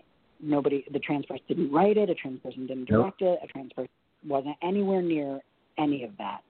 And Right. and Brandon Teena gets raped and brutally murdered. Right. Mhm. That's that was the only representation I had of what being a trans man meant forever. And so, you know, we've got my my um my one man show that we're turning into this sort of multimedia extravaganza is happening at Outfest actually. It comes out on the 25th. It goes live. It's called Becoming a Man Yay. in 107 Easy Steps. I love it. And, yeah, and everything Um, what's great, like it's sad that Outfest isn't in person this year, but it's amazing because it means you can just go to outfest.org and you can watch it. So I'm so excited for all of the like, you know, all the little trans boys and In, people who in love some in some ways, more people will see it because of that, Right. right? More more virtual now. Yeah, that's amazing. Because I wanted, you know, people need to understand you. You've created uh, these one. How many one man shows? Are, has it been a continual like a like a, a one man show that's evolved over time, or have you done various completely different one man shows? So actually both. Um, so my, you know, so think about it. I want all I want to be was an actor, right? Right. And when I graduated from college and I went to an acting program, I got straight A's in my acting program, and they were actually like really great there because I couldn't get a lead role because they were doing very traditional theater where I needed to be an ingenue, right? Mm. And I was Mhm. not that at all, right? Right. So I wrote my first one man show as my honors thesis in college, and my theater program gave me a production of it so that I could have the experience of a lead role, which was, I mean, Wow. we're talking, right, a long time ago before anybody's talking about any of this stuff. Like, they just knew that it wasn't fair that I couldn't get a role, right? Right. That it was Right. a reason totally unfair and not to do with my talent. And they and they bet on me, which was amazing. And I toured that show for nine years. Um, I had did a second show called Debutante Balls, which is about my life in the South and debutante culture and that whole thing, and coming out, what they call it actually. Right. Whole different kind of coming out, right? They do that. Um, and then in 2006, I got a commission from the National Performance Network, which is an amazing organization, and they. Um, it, it was actually the first like trans themed work that they put money behind, right? And this is like National Endowment for the Arts money. Like this Wow. is serious. Wow. Right? And um and I figured so it's like 2006 and I'm like, okay, look, if I'm only ever going to be able to act as myself in my own work because at that time that was the only possibility that was feasible, right, to Mhm. me. I'm going to make a show that I can do forever.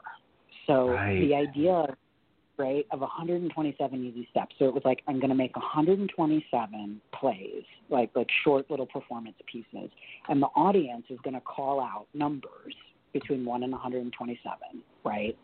And uh you and like we would get maybe 6 or 8 stories in a night and then you Oh, have to wow. keep coming back you wanted to watch them. But there weren't ever 127 stories because I wanted it to be something I could do forever, right? So Ah. I, you know, I kind of would, I would, I would go to the nearest one to whatever number they called out, right?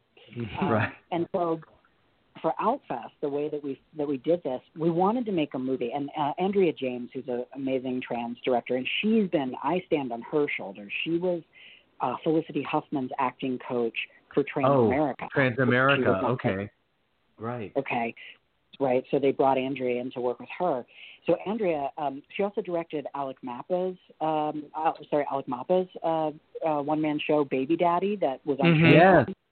Alex Right? is So- Alex is is a good friend of ours and friend of the show. He's amazing. Isn't he amazing? So yeah, so she directed his one man show. So she came to me and said, "Do you want to make a one man show?" I said, "Yeah." And um, but we were like, "How do we translate this? You know, 127 steps. It would be like a five hour movie if we were going Right. to, you know, write and make them all."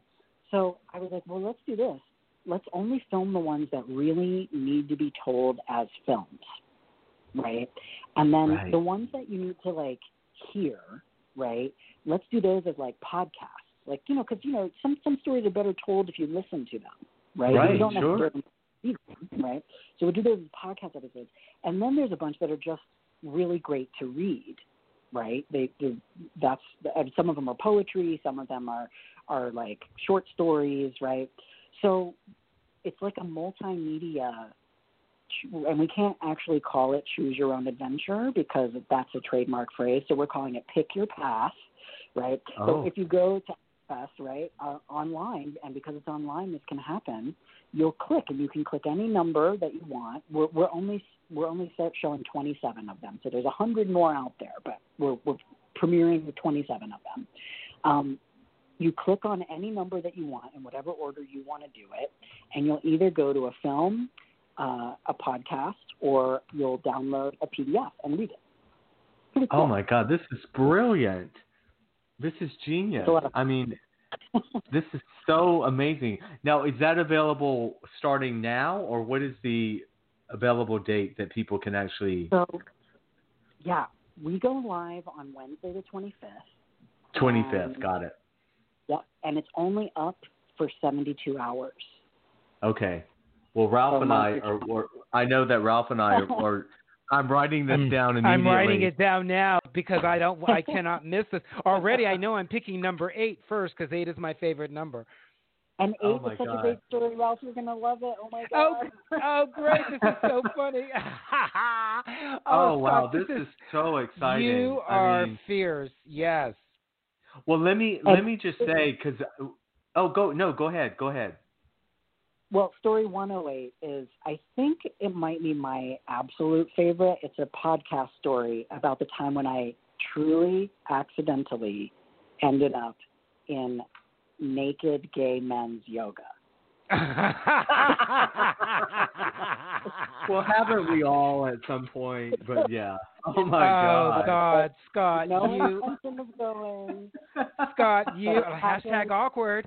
Um, you life-changing. you know how to be enticing and alluring. That's for damn sure. but listen, let me let me just jump around a little bit. But I want to ask you, where, what did you, what was your first TV or film job? Like, how did you transition from your, you know, your stage career? What was your, I guess you want to say, TV break or TV opportunity or film? Yeah. Well, I mean, I've actually done like every performance thing you can do in television. I have been a clapper. Uh, I've been in Oh. the live studio. I'm often in the background on Judge Judy. I did that for Wow. a long time, and that's still airing. Um, I've been an extra. I've been a featured extra. I've been a co-star, a guest star. I've been an actual movie star. Like I literally had a leading role in a movie. That's amazing, right? So, um, but my big break in TV came on uh, The Bold and the Beautiful back in Okay. 2015. That's what I figured, but that's the first time I um, had become aware of you. And I would say because I did not watch The Bold and Beautiful in particular, but my dear friend, our, our former co-host Dara um, Zane Scully, who is was a devoted Bold and Beautiful fan, she I remember she called me one day and she's like, Jasper, I know you don't watch the show, but please just start DV. I think she said TiVo the show because there's an actor on there, and I want you to see him. And I was like, "Uh, okay. so I did, and I- was just you and the wonderful uh, black actress who played your co-star on the show. Um, Carla. I don't know her name. Yeah, the storyline and everything. It, it, it, and here's the thing: it's like you're just an amazing actor. I mean, it's it's wonderful that you're trans also, and to me that's amazing, and you're helping so many people. But I don't want to get people to get lost in this discussion that you're a really terrific actor. You know, I mean, that you're gifted as an actor, and then it's just so it's just amazing that God has given us you to also help educate people and and bring us all together and to help the trans community. But you're you're really skilled as an actor, and um, I just thought you that was such an amazing part for you. And and as we know, that opened other doors um, for TV. Now, and I forgot to, what Sean told us. I don't think Sean worked with you on the Bold and Beautiful, right? Did he tell us? I think you guys didn't actually meet on Bold and Beautiful. I I don't think we had like a wedding scene. We had a wedding Okay. scene and we had a a fashion show scene and those are the scenes where everybody comes together. So I think that's how we actually met, but we didn't have any scenes together. Right, because I, I just I made the mistake of like naturally assuming, you know, of course that you know he had worked with you all these scenes on on Bold, but he was so qu- quick on our show to make sure people understood that you know the, your part on Studio City is is all you, and I mean that's so. Let me ask you, going forward, obviously, I mean as actors, we just we all hate that question of is like, well you know, what's your game plan or, you know, what do you see? I, I know you want to just continue to work, but um, do you love the, the medium of television? Do you love doing the episodics and the steady TV work? Oh yeah, I mean, I would love I would love to just you know, uh, who doesn't want a series regular role to be able Right. to really back to over and over again. I got to shoot um a feature film in Amsterdam uh, a couple years ago, and that was my like movie, my first like movie star role. Um, and unfortunately, it doesn't have uh, distribution in the United States. It has gone.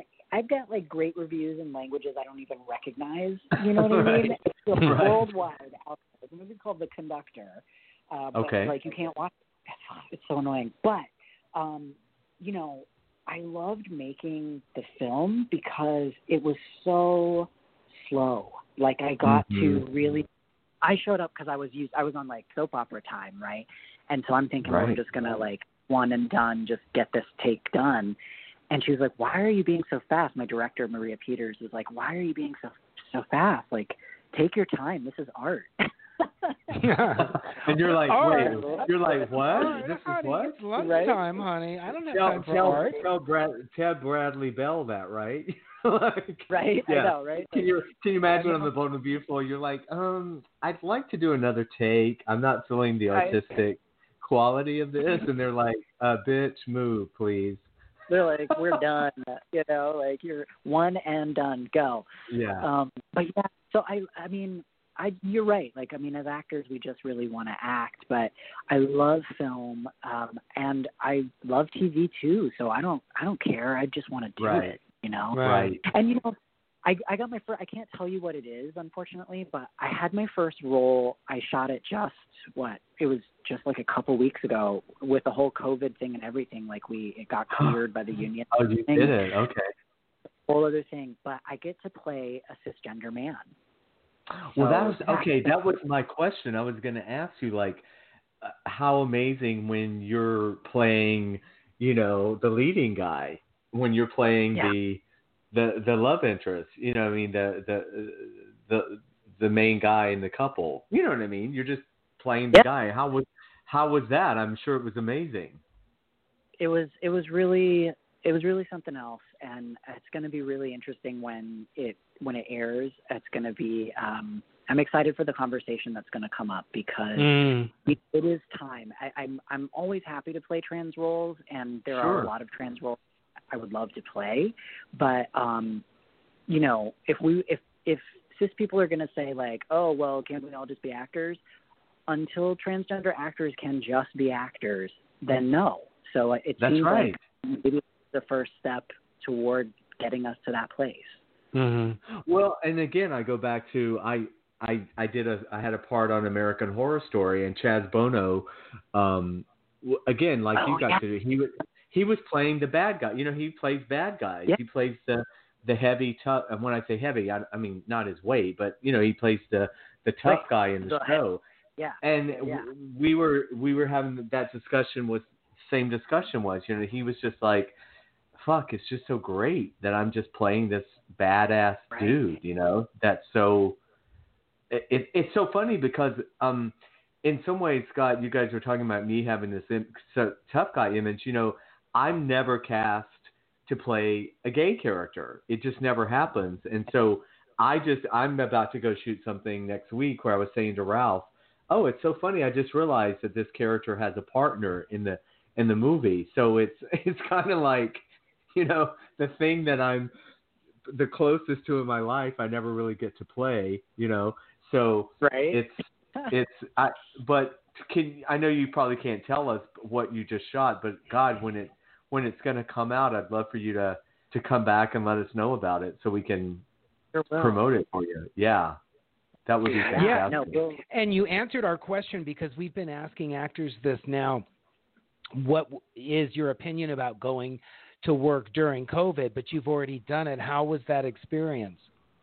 It was wild. It was really something. We, I mean, the pre- precautions that they took. It there's Mhm. literally like a job now where I, I don't know if it's like a grip job, but like there was a person standing with a six foot long stick, kind of moving through the set and making sure that every single crew person, everybody was six feet apart. And we had everybody like I had to wear an N95 mask and then the the plastic cover your whole face face, face mask, shield. hmm right? Um, until I got into hair and makeup, and everyone around me was constant was just an N95 plus face shield. I mean, they were just I- they did it so they were so careful about it, and I had to get tested like three times. It was so I got tested a week before, the day before, and the day of. It was so careful, and then somebody got a false positive. So for a Mm. week, everybody thought we'd been exposed, and thankfully we weren't. But it was just a false positive. So I mean, it was it was really uh, it was something. But I was Let so, me ask you, what, was this was this for TV or film? Was it yeah, T- uh, TV. Okay? Um, so because I know Ralph is is thinking the exact. So I can read Ralph's mind. So when you Yeah. say you got. Ralph and I are both very binary, so we we're trying not to be so black and white. But like when you said you got tested, so was it the rapid, like the 15 minute rapid test, where it's just the blood test, or did they do the nasal or the mouth It was swab? the, thing? the um, Okay. one one was the nasal, and then two were the mouth. Okay, got it. Wow. And and uh well, because I'm like I said, I'm going. I'm supposed to start Monday on a uh, a film, and it, it, it's a studio picture. So I'm kind of like you. I'm kind of, you know, I've heard about the Zone A and Zone B and Zone C, and Mhm. um, you. So you're kind of sequestered in your trailer or dressing area until until you were called to the set. Yep, I was in I was in the trailer. They brought me lunch in the trailer. Um, I craft services was like behind a plexiglass thing, and the person, like the actual chef, was like. It it was kind of embarrassing because I wanted all this food, and they made me just like they put it in a box, and I had to walk through everybody with this like huge mound of food to my trailer. Oh my God. It's like when normally I would just go up and sneak it away. It's like this one Oh, visit God. So, so Ralph, I don't know if you will be bringing. Ralph can't bring his Tupperware and load up on the leftovers and the craft service anymore. oh God, Scott, uh, that is so funny. Oh well, well, good. I'm glad it was all successful and they took such careful precautions. Oh, Yeah, I mean, hair and makeup. The unions are taking this so seriously because it's people's health, and that's what the unions exist to protect, right? I mean, one Right, of the big right. things, right? Their. Like the hair and makeup people had basically a surgical field. Like it was like anything I've touched goes on this tray, and I don't touch it again. And like, I mean, it was like I could they could perform open heart surgery in Mm. makeup. Wow. Well, that's what I heard. A friend, a friend of mine who works in the studio said, Jasper, it's almost think of the set as like an operating room. He goes, you know, the the nurses and the doctors are the crew, and the actors are like the patients that are being kept away and you know and he said i mean in some ways he goes I, it's much safer than going to you know ralph's to go grocery shopping i mean it's so well Mhm. managed Oh, yeah 100%. I tell you what That is- though, I don't know how much we've been wearing masks, but we, you know, we we're like very socially isolating. We're wearing masks Mm. even to like the laundry room. Like we're we're we're like a you know we're like that. And to be for six and a half hours on set with even when I was in my trailer, but like to not have a mask on, I Yeah. started to get kind of panicky because Mhm. I, I it's it does kind of do a psychological number on you to think the mask protects me and now I don't have the mask on. So Mhm. I Right. right bit of a freak out. because you take it off once you get in place i mean on your in your scene or whatever yeah wow. Well gosh scott we could talk to you for three hours. I just can't thank you enough for giving us this time and um i feel like i feel like we've known you forever. I i, I find that you and i will start getting more southern the longer we talk to each other. Our accents are going to get stronger. Ralph's probably thinking wait who who, who am i listening to now? Um, but congrats on everything. I mean, we're both going to be on the 25th, uh, going on to Outfest, Outfest to to watch this new multimedia amazing thing you've created. We're we're all fingers crossed for you know a new episode of a, a new season. I mean, of Studio City. Fingers crossed Oh, for that. too. Me too. And um, everyone can follow us. It's very easy. Everything is at Turner Schofield. And um, is there any other site or any other place that people can reach out to you or anything in with your uh, trans advocacy that you want to direct people to? Sure, yeah, hundred percent. So, um, well, for becoming a man, uh, for becoming a man in 127 easy steps, uh, you can follow that on Instagram, and it's the whole title written out, all one word: "Becoming a Man in 100 in 127 Easy Steps." um, Great. On Facebook, it's just 127 Steps. Um, and then my advocacy, uh, you can check out my website, which is speakingoftransgender.com and uh, I I'm on social media speaking of transgender as well. Although I will say, um, recently, you know, it's it, this is I've been doing this work for a very long time, and you know, with everything else that's going on, uh, it's I'm not doing as much with the speaking of transgender right now. It's kind of the first thing that goes away.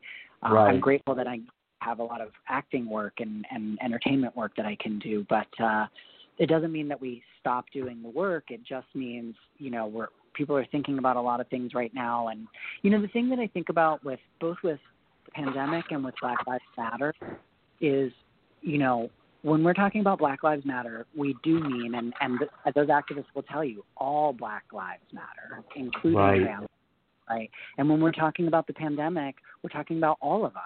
It doesn't matter. The pandemic isn't transphobic or homophobic Right. or racist, right? Like we're talking about all of us. And so I'm really hopeful that my work as an advocate, you know, I might not have so much to do now that more people are thinking about all of us Mm-hmm. so much justly, you know? Mm-hmm. Well, and you know we've got a big a big election coming up in November, and hopefully we can Oh. get um, administration that actually you know wants to support trans rights rather than cut benefits and cut funding to you know hurt them. So, um, well, listen, I again thank you so much. Oh, life, how was married life? I we didn't even talk about Oh. that, but everything, I love, yeah. I love being married. It's, it's, um, I'm very grateful. My partner is amazing. Uh, she's in, she was actually the first YouTube star, so you can look her up. Her name's Terra Naomi, um, T E R R A, me, uh, and she was the first musician to have like a viral hit that got her a record deal. Oh wow! Oh my God, we need to have we need to have her on the show. I mean, I Oh. saw you guys interviewed at the uh, at the uh, Emmys red carpet. Uh, you're such a gorgeous couple together. Really Thank stunning. Yeah. Thank you. Well, Yeah. well, uh, listen.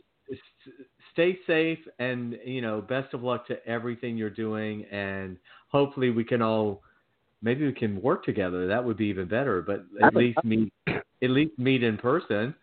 Yeah, I can't wait to meet you, wait. Scott. You are wonderful. Thank you so much for today.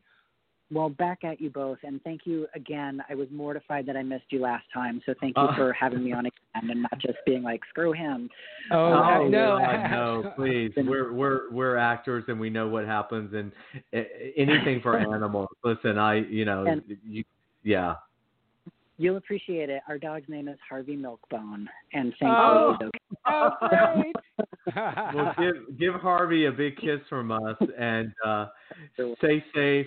Have a good weekend All right, coming up, and we'll be in touch. Thank you so much, Scott. Thanks, Take Scott. care. Bye-bye. Bye.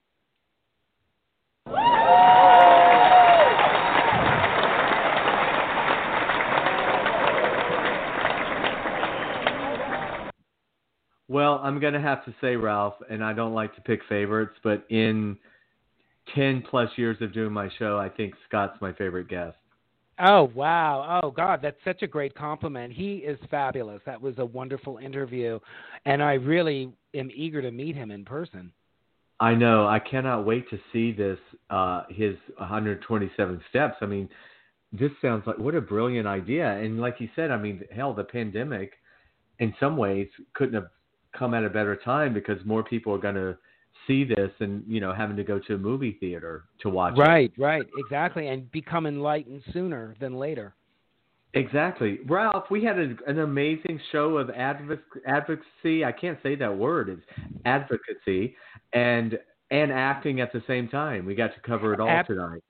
Yeah, I mean, two major issues that saturate our planet we talked about on the show.